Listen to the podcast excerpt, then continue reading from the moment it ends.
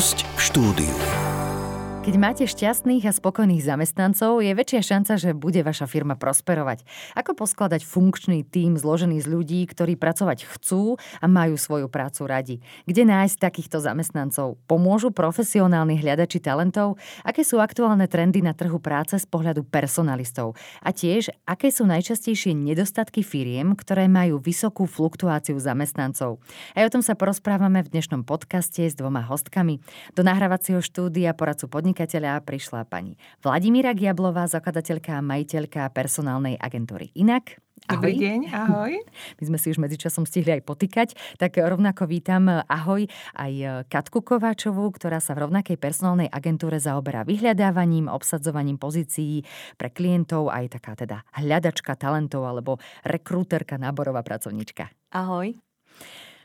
Dámy, je to teraz všeobecne, asi tak predpokladám, že mi dáte zapravdu, lebo aj keď nám tu chodia hostia z rôznych oblastí, z rôznych firiem, tak stále sa tak nejako opakuje, že ľudí je ako si málo a na rôznych, alebo povedala by som až takmer všetkých pozíciách je ich nedostatok.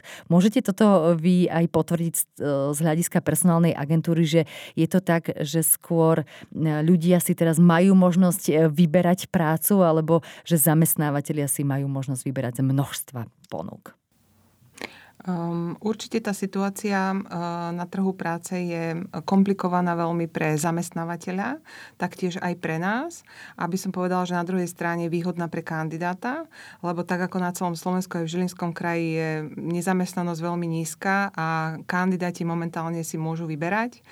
Uh, naša skúsenosť je taká, že momentálne kandidát, šikovný kandidát pre stredný vyšší manažment má do týždňa aj viac ako dve ponuky. Uh, a oveľa viac sa zmenšil čas na, um, na reakciu zamestnávateľa na kandidáta. Chcem, chcem to vysvetliť. Um, v podstate uh, teraz momentálne potrebujeme rýchly reakčný čas zo strany klienta na to, aby sme obsadili pozíciu. Ak pošleme kandidáta ku klientovi, uh, očakávame do neho rýchlu, od neho rýchlu odpoveď a to z toho dôvodu, že ten kandidát vlastne do týždňa môže byť fuč a naše hľadanie začína na novo. Uh, v súčasnosti, uh, ak by sme percentuálne mali vyjadriť, je na trhu o 30% viac prác pracovných ponúk, ako je dostatok kandidátov alebo teda ľudí hľadajúcich si prácu. Mm-hmm, čiže naozaj je veľmi dôležité, aby tá firma, ktorá vie, že niekoho potrebuje hľada, bola uh, veľmi promptne reagujúca, že to nie... Že a, bolo, a kedy si to bolo ako? Že mala firma čas, ja neviem, že sa do mesiaca dvoch ozve kandidátov, potom si ich popozýva na nejaké pohovory a ja neviem, ten proces trval možno niekoľko mesiacov, že teraz je to otázka niekoľko dní a týždňov? Áno, je to samozrejme v závislosti od pozície. Keď sú to v podstate pozície v výrobné, tak tam už ide o dni. Keď sú to pozície pre stredný a vyšší manažment, tak je to otázka niekoľkých týždňov Predtým bol trend taký, že obyčajne firma vyhodila inzerát, tak potrebovala nejakú pozíciu v strednom a vyššom manažmente, čakala na reakcie. Inzerát bežal mesiac na profesii, lebo na profesii sa dá ten inzerát mesiac zverejniť a čakali, čo im tam spadne. Prvé dva týždne teda boli také akože asi najlepšie. Napadali ponuky, z ktorých si mohli vyberať. Čiže pozvali kandidátov na výberový proces a tým pádom sa výberový proces vedel uzavrieť možno do mesiaca, do dvoch.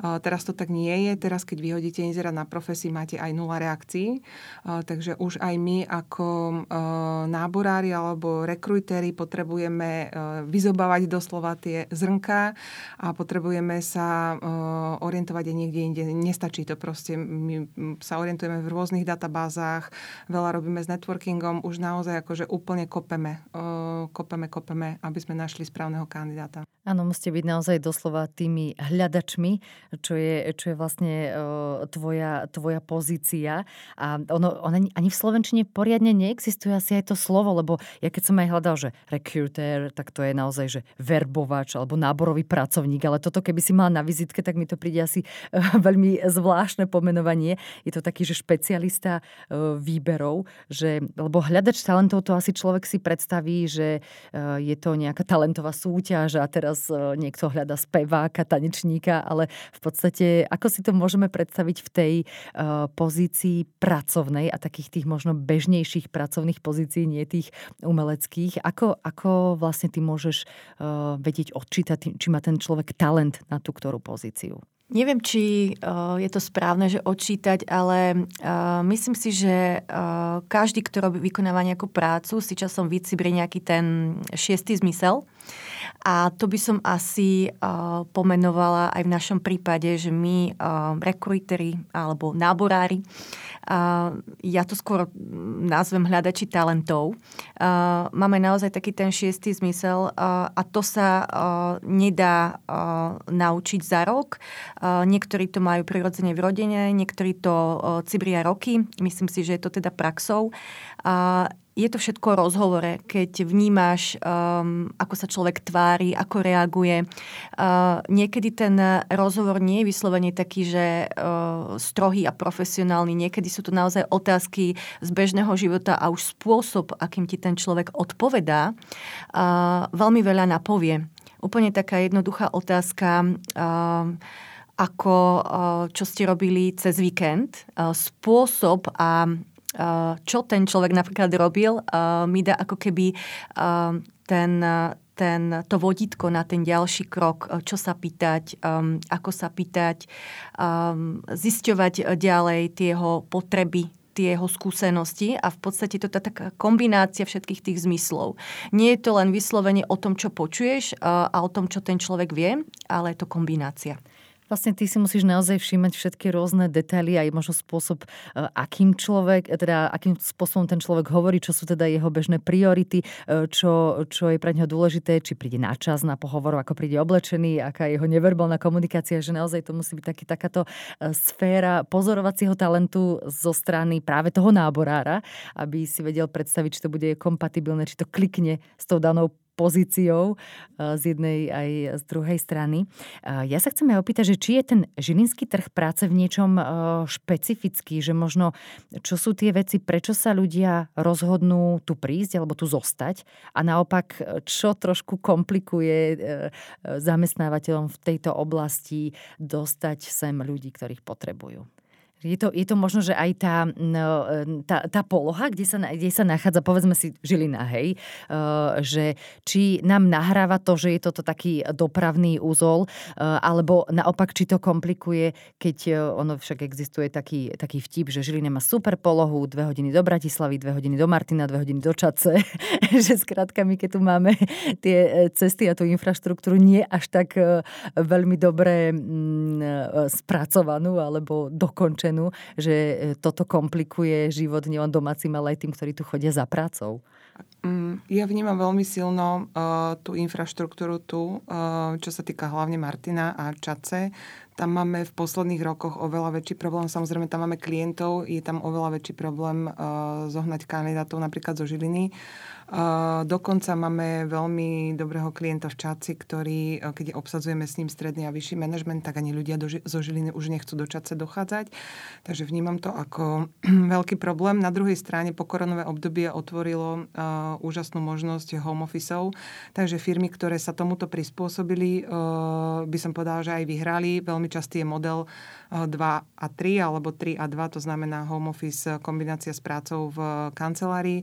A mm, myslím si, že ten zamestnávateľ momentálne už po tej korone aj otvoril tie dvere takémuto modelu práce, takže tým pádom je to ľahšie, ale stále my máme v podstate v portfóliu gro výrobné firmy automotív strojarina. Tieto firmy majú pozície, kde vlastne na tom pracovisku musíte byť. Hej, inžinier kvality, je to viac ako nutné, aby bol na, vo výrobe, takže tam sa to nedá.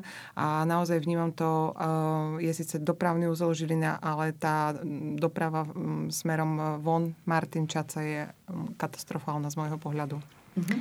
Ešte ak e, môžem teda k tej infraštruktúre, e, veľakrát, keď sa rozprávam s kandidátmi, samozrejme bavíme sa o, o pozíciách v strednom a vyššom manažmente, celkovo cestovanie nie je uh, ako také problém. Dokonca mi povedia, že mne kilometre nevadia, aj keby to bolo, že niektorí si dajú limit do 100 kilometrov rádius od uh, miesta bydliska, ale uh, vadí tá, v podstate tá cesta, tá, ten, ten úzol, kadiaľ sa do tej práce dostanú, ak to viem takto správne povedať. Hej. Že kilometre nevadí ani vzdialenosť, ale v podstate tie jednotlivé ťahy keď si to tak preložím do praxe, že radšej pôjdem plynulo dve hodiny do Bratislavy, ako e, stáť v zápche pod Strečnom do Martina. Áno, presne. No, do Považskej Bystrice je to v pohode tých kandidátov. Hej? Keď áno, hľadáme, alebo do Trenčína, veľa ľudí dochádza dokonca zo Žiliny do Nového mesta nad Váhom. Takže mm, toto nie je až také, to nevnímam až tak problematicky. Uh-huh.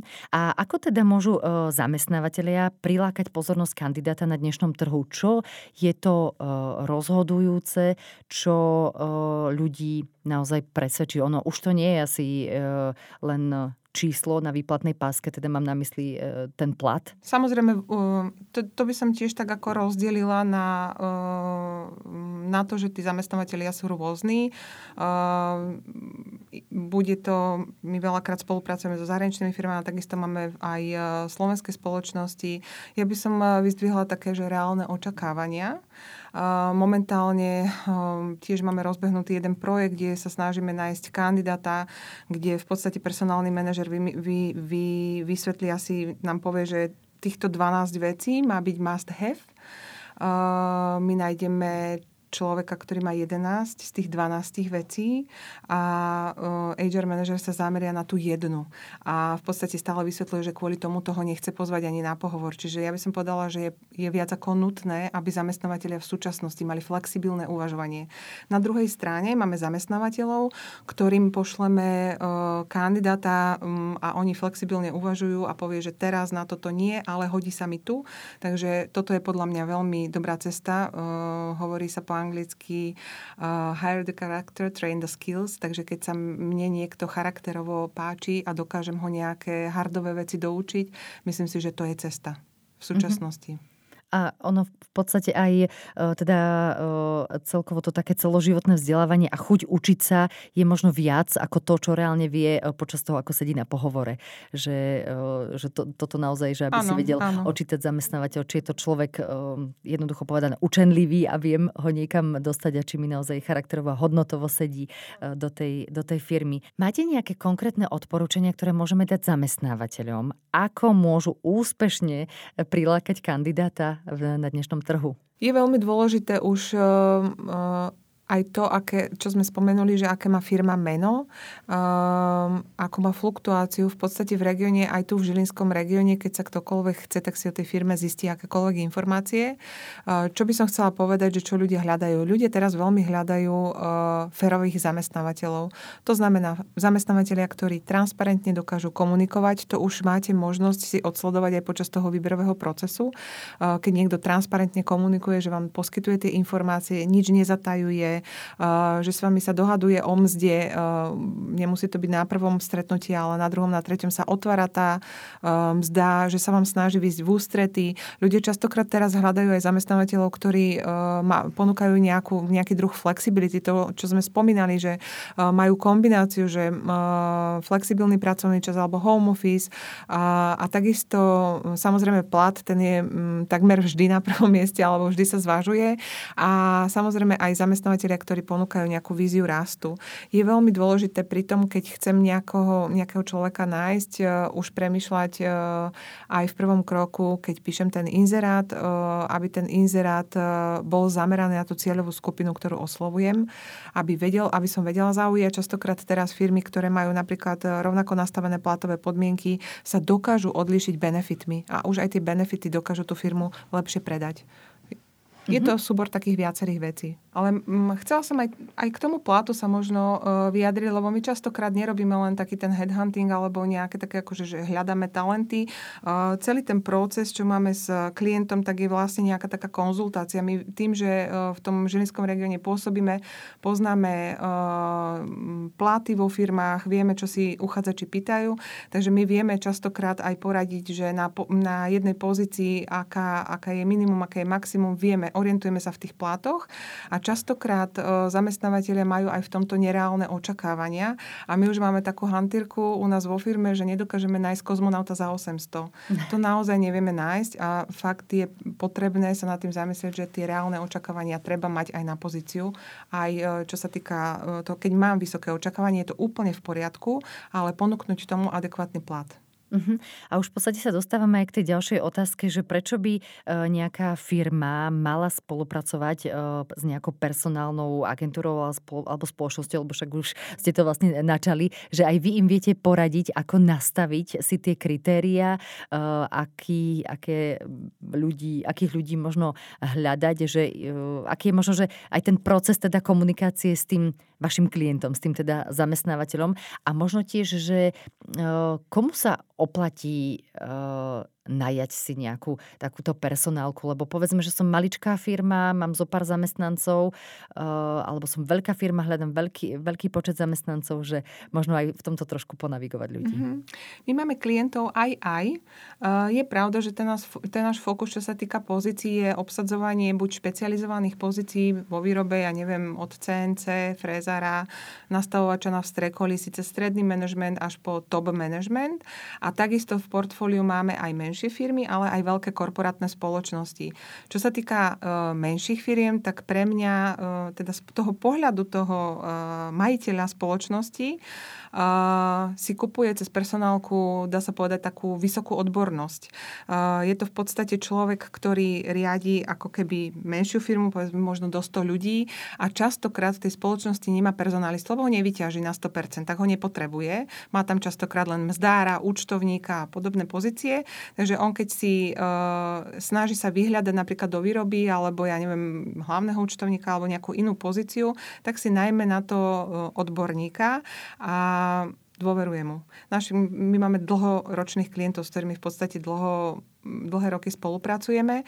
No a na opačnej strane, čo sa týka korporátov, my sami sme všetci uh, boli na tej druhej strane rieky. My sme v podstate odchovanci korporátov, pracovali sme v korporátoch ako HRisti a uh, vieme uh, z pozície toho, že sme na tej stoličke sedeli, HR človek, ktorý má na starosti výbery, nikdy nemá plnú kapacitu na to, aby sa venoval len tým výberom. To znamená, mm-hmm. že je vyťažený aj inými vecami, nevie tomu dať fokus na 100%, takže aj korporátne spoločnosti s nami spolupracujú preto a z toho dôvodu, aby si ušetrili čas alebo ušetrili čas toho človeka, ktorého môžu využiť na niečo iné a my im dokážeme priniesť výsledok, že v podstate v jednom výberovom procese im ponúkneme 3 až 5 relevantných kandidátov, z ktorých si môžu vybrať za určitý čas. Takže myslím si, že sa to oplatie pre obi, aj takú skupinu e, firiem, aj tú väčšiu skupinu firiem. Uh-huh. Katka, nech sa páči. Mhm. Ja by som ešte doplnila teda tie, e, tie dôvody. E, vrátim sa e, trošku k tomu, k tomu spôsobu výberu kandidátov v minulosti. Ak to tak môžem povedať, tá kapacita tých kandidátov alebo množstvo tých kandidátov na trhu práce bolo o mnoho viac. Takže aj personalisti to mali v úvodzovkách ľahšie. Mali naozaj veľké portfólio ľudí, z ktorých si mohli vyberať, mohli ten výberový proces naozaj aj natiahnuť na niekoľko mesiacov. V súčasnosti súčasnosti tým, že ten trh je tak špecifický a tak rýchly, ten personalista sa potrebuje maximálne sústrediť na ten výberový proces od A po Z a to už nie je iba o tom, že pozriem životopis, zavolám si človeka na pohovor a áno, chcem ho, nie, nechcem ho. Je to naozaj komplexná práca, kedy veľmi dobre musím porozmýšľať, ako napíšem inzerát, aby som oslovila správnu skupinu ľudí, aby som zbudila motiváciu. Veľmi starostlivo musím prezerať tie životopisy. Ak životopisy neprídu, tak e, ja musím naopak e, za tým šťastím vykročiť a musím hľadať a hľadať. A to sú ďalšie hodiny práce. E, samotné pohovory, samotné vyhodnotenia pohovor, samotná komunikácia s klientom, samotné dohovorenia, stretnutí kandidátov u klientov a tak ďalej. Takže ak sa na to naozaj pozrieme takto komplexne, tak ten HRista pri svojej každodennej agende skrátka nemá kapacitu na uh, uh, taký ten starostlivý výber naozaj takého toho keď to tak nazvem z angličtiny, perfect match kandidáta do ich firmy. Preto mm, aj si myslím, že toto je ten dôvod, prečo nás aj korporátne firmy oslovujú. Na vašej stránke sú aj recenzie teda spokojných klientov. prečítam tu najkračšiu. Fasa parádny headhunter. že oceňujú tie, aj tie väčšie a menšie spoločnosti ten ľudský prístup a porozumenie pozícií a snahe vnímať potreby firmy a tú firemnú kultúru, lebo tak presne, aby tam bol ten to perfektné puzzle, aby zapadlo, ten perfect match, že nie je to len dodanie človeka alebo dodanie masy ľudí, ale naozaj ten e, výber čo najstarostlivejší. Funguje to aj opačne, že vás e, osloví nejaký človek, teda, ktorý, e, ktorý hľadá, hľadá prácu, lebo tiež to tak máte vlastne na stránke, že navigáciu pre tých, ktorí hľadajú prácu a pre tých, ktorí hľadajú kandidátov. Tak povedzme nejaké možno aj odporúčania prečo by človek mal ísť touto cestou že hľadám zamestnanie, tak e, prečo si nedám len tak hoci kde inzerát, a, ale skúsim sa poradiť aj s personálnou agentúrou. Čo to mne ako um, spokojnému zamestnancovi môže priniesť? Um, v tomto prípade sa teda bavíme o kandidátoch. Um, ja teda zase z praxe poviem je, že veľa tých eh, eh, ľudí, ktorí si hľadajú prácu a oslovia nás, tak dôvody sú, buď už si tú prácu hľadajú dlho a nejak sa v tom začínajú strácať a nerozumejú, čo sa deje, alebo sa zvyknú podhodnotiť, alebo keď sa bavím napríklad o kategórii mamičky, ktoré idú z materskej dovolenky, tak naozaj tam taká silná neseba dôvera a, a práve tými rozhovormi my vieme tých ľudí naviesť. Zistíme napríklad, že majú zle napísaný životopis alebo nemajú vypísané naozaj všetky skúsenosti, ktoré reálne majú. Alebo mm, naopak mali sme um, kandidátku, ktorá mala úplne fantastické skúsenosti uh, zo zahraničia, uh, z korporátnej firmy a neuviedla si ich na životopise. A po 20 rokoch, keď prišla zo zahraničia, tak uh, ona potom sa tak nejako vzdala, povedala, že mm, ja si nemôžem nájsť prácu, robím kuchárku, uh, nebaví ma to, som nešťastná a vlastne tým rozhovorom sme zistili, že ona má fantastické skúsenosti z finančnej oblasti, robila pre medzinárodný korporát a nejakým spôsobom sme ten životopis uh, vytunili. Mm-hmm. Um, uh, v podstate aj sme uh, pomohli ako keby v úvodzokách predať tomu potenciálnemu zamestnávateľovi, ten nedal šancu na ten rozhovor. A počas rozhovoru prišli na to, že wow, že tá kandidátka je naozaj dobrá, dali jej šancu a pracuje tam dodnes. Mhm. Keď už sme pri tých životopisoch, tak e, tiež povedzme si také tie uh, typy a triky alebo najčastejšie chyby, lebo jedna vec je, áno, zapísať si to, čo reálne viem, to, čo mám skúsenosť. Na druhej strane asi sa neoplatí uh, prifarbovať niečo, lebo to časom môže výjsť na povrch. A tak možno teda tiež teda tvoje skúsenosti, že presne aj také detaily, ako je dobrá fotka alebo e-mailová adresa, ktorú uvádzam. Uh-huh. Uh, za mňa, čo sa týka fotky, mňa to skôr ruší. Uh, ja, mm, je, to fajn, ak si tam ten kandidát tú fotku dá, ale zase z praxe mm, jedna mladá slečna skončila práve vysokú školu a dala si tam dosť takú nevhodnú fotku. Um, vidíme ich často na sociálnych sieťach, fotky tohto typu. Také ale, nejaké selfie? Áno, taká, um, taká nevhodná selfie na životopis.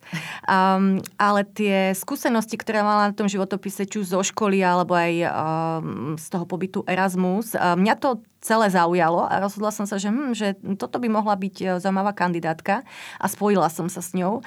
A suma sumárom tá kandidátka bola úplne iná ako na tej fotke. Hmm. Uh, veľmi krásny mladý človek. Um, tak uh, úprimne som jej odporúčala, aby si fotku buď dala úplne preč, alebo zvolila iný typ fotky. Uh, veľmi to ocenila, takú spätnú väzbu, čo ma tešilo, lebo je to predsa len také nahranie, mladí ľudia to môžu zobrať rôzne. No a čo sa týka tej e-mailovej adresy, um, napríklad mala som takú skúsenosť, že um, na životopise bola e-mailová, kontaktná e-mailová adresa sexy potato alebo sexy 717 a to sa naozaj nehodí V súčasnej dobe je bežné, že pohovory sa robia nielen naživo, teda face to face, ale naozaj, že sa robia aj cez online priestor, nejaké video rozhovory a online pohovory. Na čo by sme mali upozorniť, e, ktoré chyby sa opakujú z pohľadu alebo teda z pozície toho kandidáta? Na čo si treba dať pozor? Neviem, či pozor, ale poviem to skôr taká elementárna slušnosť. Um, určite prísť na pohovor oblečený. Mám skúsenosť, že kandidát e, prišiel bez trička. Na ten online pohovor. Na ten online pohovor a bolo to veľmi uh, zo začiatku zaujímavé ale, uh, a stresujúce pre mňa hlavne. Uh, ale uh, potom to už teda bolo fajn, ale určite je to, myslím si, že nedôstojné. Po druhé, aby všetky technické zariadenia fungovali tak, ako majú, napríklad držiak na telefón, zase z praxe poviem, telefón, ktorý nebol dobre pripevnený, často padal a ja som sa 90% času rozprávala mm, s prsiami tej pani.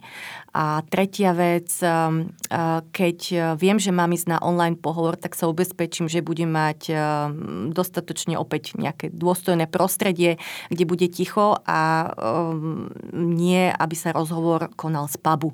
Mm-hmm. Čiže vyslovene s krčmi sa niekto pripojil a áno. bol tam aj ten okolitý ruch a prostredie také asi nie veľmi osvetlené. Uh, áno, uh, v pozadí som počula gulečník, uh, štrnganie pohárikov a osvetlenie bolo veľmi zlé. Ťažko som toho kandidáta vôbec videla, takže viete si predstaviť, že ten pohovor prebehol veľmi rýchlo. Mm-hmm, áno.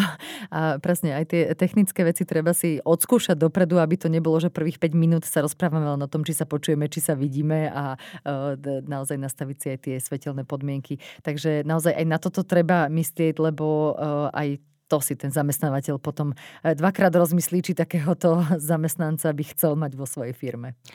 Áno, je, myslím si, že tá príprava, aj samotná tá, to nastavenie, ako, ako do toho rozhovoru idem, tiež veľa vypoveda o tom kandidátovi. Vedia si ľudia povedať e, svoju cenu, že je dobré vedieť napríklad, že pod akú sumu by som už nešla pracovať, alebo mať premyslené nejaké e, rozpetie, že ono asi na obidvoch spek, alebo na obidvoch e, koncoch toho spektra, že niekto si povie moc málo, niekto si povie moc veľa, sa ľudia asi nachádzajú. Ale čo je, čo je taká zlatá stredná cesta? Ja sa vždy pýtam pri rozhovore, hmm, aké je také vaše to minimum, pod ktoré nechcete ani môžete ísť, lebo máte život, máte náklady a teda mm, proste je to taká nejaká vaša hranica. A e, takéto optimum, kedy si poviete, že mm, práca je super, baví ma to a mm, aj tam zdá je veľmi fajn. A keď sa rozprávame takto mm, v rámci tých mantinelov, tak sa dostávame postupne k takým e, naozaj reálnym a fajn sumám. Takže nepýtať sa vyslovene e, na jednu sumu, ale dať tam mm, tie hranice a rozprávať sa s tým kandidátom ďalej. Uh-huh. Poďme sa pozrieť aj na tú opačnú stranu, teda očakávania a odporúčania pre zamestnávateľov vzhľadom na výbery pri dnešnom trhu práce.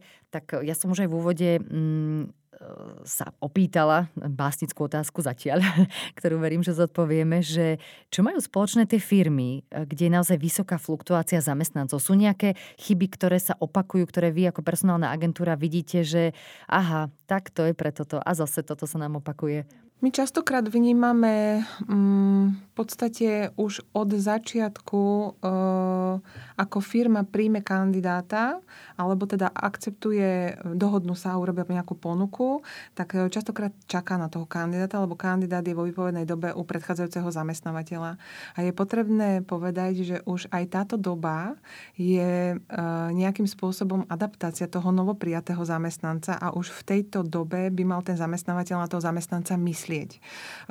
Máme jednu firmu, ktorá je v tomto regióne pomerne raritná. Oni sa pekne starajú, kým dva mesiace čakajú na zamestnanca, zistujú jeho potreby, píšu mu, sú s ním stále v kontakte. Už je to nevyhnutné v v súčasnosti na tomto trhu práce, keď sa vlastne ako keby bijeme o každého jedného dobrého človeka. A potom prichádza človek úplne s iným nastavením, ten prvý pracovný deň do práce a firmy, ktoré majú veľmi dobre zvládnutý adaptačný proces, by som povedala, že víťazia. A to je pre mňa aj kľúčové, lebo ešte stále sa tu nachádza veľmi veľa zamestnávateľov, že príjmu človeka a hodia ho do vody. Mm-hmm. A mhm. potom sa čudujú, že ja neviem, povedia, že ja 4 mesiace je tu a ešte to nevie. 6 mesiacov je tu, ešte to nevie. Rok je tu, ešte to nevie. A sa čudujeme, prečo to nevie. Nikto ho to nenaučil a potom sa čudujeme, že zamestnanec odchádza. Mm-hmm. Takže tá fluktuácia, myslím si, že veľa spôsobí jej vie zamestnávateľ aj predísť, len treba myslieť na to, že má dobre zvládnutý adaptačný proces. To sa týka aj malých firm, aj malé firmy vedia krásne zvládnuť adaptačný proces. Aj také firmy máme v portfóliu a treba myslieť na to, že už dňom akceptácie ponuky e, je to náš zamestnanec. Ono asi treba aj ustriehnúť tú mieru, aby sme zase ho nespamovali e, každý deň. No, no samozrejme.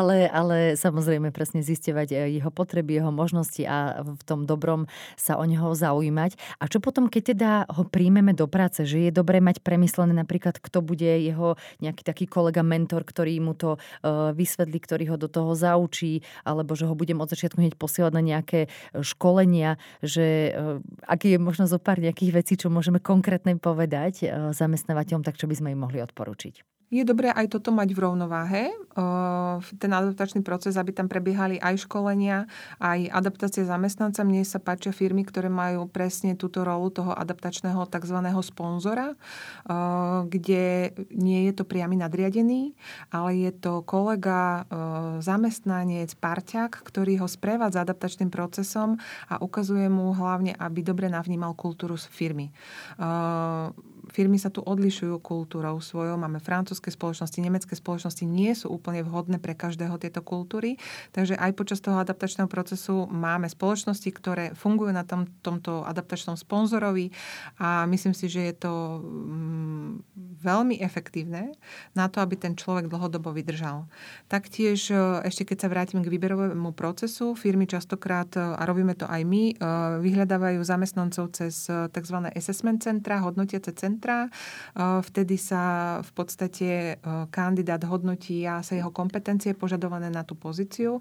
Hodnotia sa z rôznych uhlov. Je to mm, centrum, ktoré mm, sa realizuje mm, počas jedného dňa, 6 až 8 hodín, kde máte na jednom mieste 3, 4, 5, 6 porovnateľných kandidátov.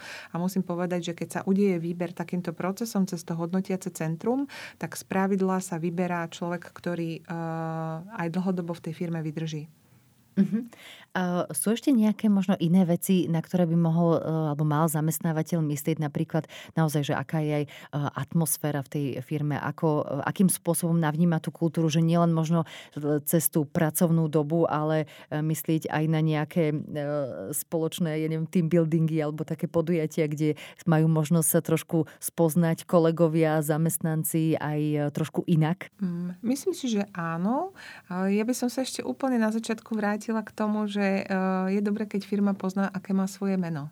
Eh, aké má meno v tom regióne. Eh, a napadlo ma okrem team buildingu aj kultúra, kultúra firmy sa buduje aj tým, že má dobré to meno a aj tým, že počas celého toho výberu tá spoločnosť ako komunikuje so zamestnancom, je až pre mňa prekvapujúce, kedy na súčasnom eh, trhu práce je stále obrovské množstvo firm, ktoré nedáva spätnú väzbu eh, uchádzačom o zamestnanie. Žiadnu. Eh, že v podstate vy pošlete životopis, nedostanete žiadnu reakciu. Takže aj týmto sa buduje meno a samozrejme potom je tá adaptácia, potom je ďalšie vzdelávanie. To je úplne pre mňa samostatná téma vzdelávanie zamestnancov, ale um, povedala by som, že aj toto je kľúčové, aj keď už vnímam momentálne trendy vo vzdelávaní úplne inak, že mm, veľa firiem to robí tak e, masovo, že poďme sa školiť všetci, hurá, komunikačné zručnosti, už to vôbec nefunguje. E, pre mňa je absolútne topka robiť individuálne vzdelávanie a rozvíjať talenty a zamerať sa na rozvoj talentov. A presne to sa dostávame aj k tej ďalšej také podtéme, ktorú som chcela načrtnúť, že vy ako personálna agentúra e, fungujete ešte trošku inak, teda máte to aj, máte to aj v názve, že nie len teda robíte nábory a hľadáte e, ľudí a práce, alebo teda snažíte sa o e, takýto perfektný meč alebo zhodu na jednej na druhej strane, ale sa venujete aj vzdelávaniu. Tak v akom zmysle? Mm, Vzdelávaniu sa venujeme v podstate uh, tak, že to nejako prirodzene vyplynie z potreby toho nášho klienta. My okrem uh, tých náborov častokrát robíme, ako som spomenula, assessment centra, aj development centra. Development centrum je v podstate tiež aktivita, ktorú uh, organizujeme, momentálne ju organizujeme u klienta, kde máme povedzme um, 14 obchodníkov počas dvoch dní u nás, kde zistujeme individuálne vzdelávacie potreby a na základe vyhodnotenia, to je celý komplex vecí, ktoré je tam potrebné urobiť. Na základe vyhodnotenia tohto development centra my sa snažíme nastaviť nejaký vzdelávací plán pre tú spoločnosť a samozrejme máme kolegyne, eh, ktoré školia, eh, robia eh, lektorov a formou aj individuálneho coachingu a mentoringu, ale aj formou skupinových, skupinových sedení na nejakú danú tému sa posúva to vzdelávanie v tej firme vpred na základe toho, čo sme zistili, na základe tej potreby. To je dôležité. Identifikácia tej potreby vzdelávacej je kľúčová. A, a práve tá potreba vzdelávať sa je asi aj kľúčovou zručnosťou dneška a aj budúcnosti, e, čo sa týka všetkých zamestnaní asi naprieč e, pracovného spektra. A o takýchto zručnostiach dnešnej doby verím, že sa porozprávame aj niekedy na budúce.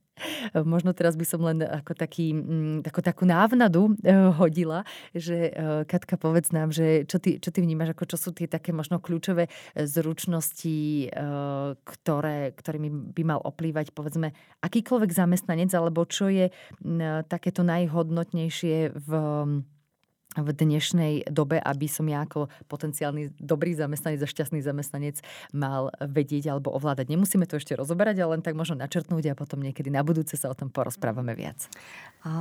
Ja mm, poviem, že na dnešný, dnešnú situáciu, aká je aj vo firmách, aj celkovo vo svete, tak je veľmi dôležitá psychická odolnosť taká tá stresová tolerancia a, a ja poviem aj, či už človek tú zručnosť prirodzene má alebo nemá, tak alfou a omegou je komunikácia. Keď sa mi niečo nepáči, um, odkomunikovať to, naopak, keď sa mi niečo páči, odkomunikovať to. Um, takže asi takto tieto tri top um, zručnosti by som Meké. povedala. Meké. Áno. Ostatné tie také tvrdé zručnosti, tie hard skills sa dajú asi trošku jednoduchšie možno naučiť, alebo vzhľadom, eh, vzhľadom na to, ako je človek možno disponovaný, ako je šikovný. Všetko si vyžaduje čas a, a tréning. Ďakujeme veľmi pekne za všetky tipy a triky, o ktoré ste sa dnes eh, dámy s nami podelili a verím, že sa porozprávame ešte aj na budúce, aby sme mohli eh, zase trošku vzdielať jednak aj tých potenciálnych zamestnancov, ale aj zamestnávateľov. Hm? Ďakujeme aj my. Ďakujeme. Pozvanie. Našimi hostkami boli Vladimíra Giablová a Katarína Kováčová z personálnej agentúry Inak. Počúvali ste podcast Poradcu podnikateľa.